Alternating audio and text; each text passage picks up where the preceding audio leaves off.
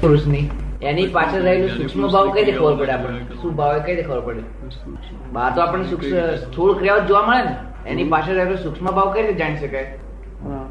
જ્ઞાની પુરુષની જે સ્થૂળ ક્રિયાઓ જે છે એની પાછળ રહેલો સૂક્ષ્મ ભાવ જે છે એ કઈ રીતે જાણવો?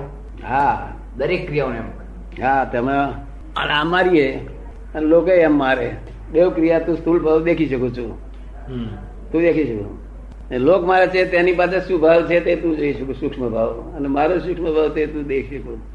દેખી શકું ના દેખી શકું? ના દેખાય? કે આ મોક એ દાદા એ ખબર પડે પણ બીજે બધા નથી ખબર પડતી. આવા આવામાં ખબર પડે. આ નિર્દય માણસ છે. અને આ તો રાગદેશ વગર ના લાગે છે. સમજ પડે ને? કોની દ્રષ્ટિમાં કઈ ને કઈ દ્રષ્ટિમાં રોગ હોય અમારી દ્રષ્ટિમાં રોગ ના હોય એટલે દ્રષ્ટિ જોતા જ થઈ જાય. શું કહ્યું? નિરોગી દ્રષ્ટિ કોક ખરો એનો જન્મ જ કોક ખરો હોય. આ તો ખાનગી છે એટલે વાત કરીએ એની તો કરાય નહીં. કોઈ રોગ જ નથી. દ્રષ્ટિમાં શા શા રોગ ઓળખાય? મોટા મોટા બધા રોગો છે હે? ચાલો લોભ્યો જ લાગે છે હા? ચાલો કામી લાગે છે.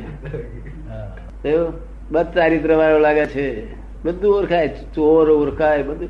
આ ફોજદાર બધા બધા શું? કોને સીધું ઓળખે? એનું વાગ્યને ઓળખી લે આ બિલાડી ઉંદર ને સીધું ઓળખતી છે? એમનો સુગંધ આવે.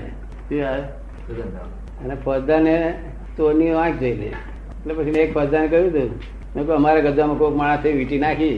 હું આવતો હોય મારા ગજામાં કોઈ વીંટી નાખીને પછી પાછો સાહેબ કોઈ સાહેબ આ ભાઈએ મારી વીટી ચોરી મૂળ માણસ વીંટીનો માલિક જ મારા ગજામાં નાખી દે. અને પછી પણ ફરિયાદ કરે. કે આ ભાઈએ મારી વીટી તોડી લીધી એવું મને શંકા છે. એટલે બધા કે શું બારો અહીંયા આવો. પેલી જડતી લે તો જડતી વીંટી નીકળે એટલે કરેક્ટ થઈ ગયું.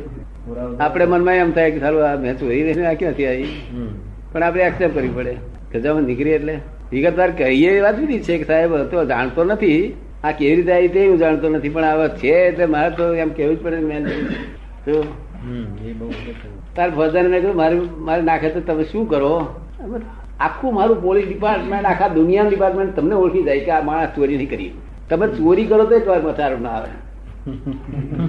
અમે દ્રષ્ટિ વાંચીએ છીએ કે શું કે છે બોલો.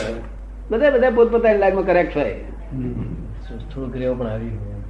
કારણ કે એલર્ટ છે ને બધા. તો બીજી લાઈનમાં ઝીરો અમે શું કહીએ છીએ કે બધી લાઈનમાં એલર્ટ થઈ જાવ થ્રી હંડ્રેડ ને સિક્સટી એટલે તેને આપણે શું કહીએ છીએ? એક્ઝેક્ટનેસ શું કહ્યું? Awareness bewareness alertness exactness exactness એટલે બધી ટ્રુ ટ્રુ ધી પોઈન્ટ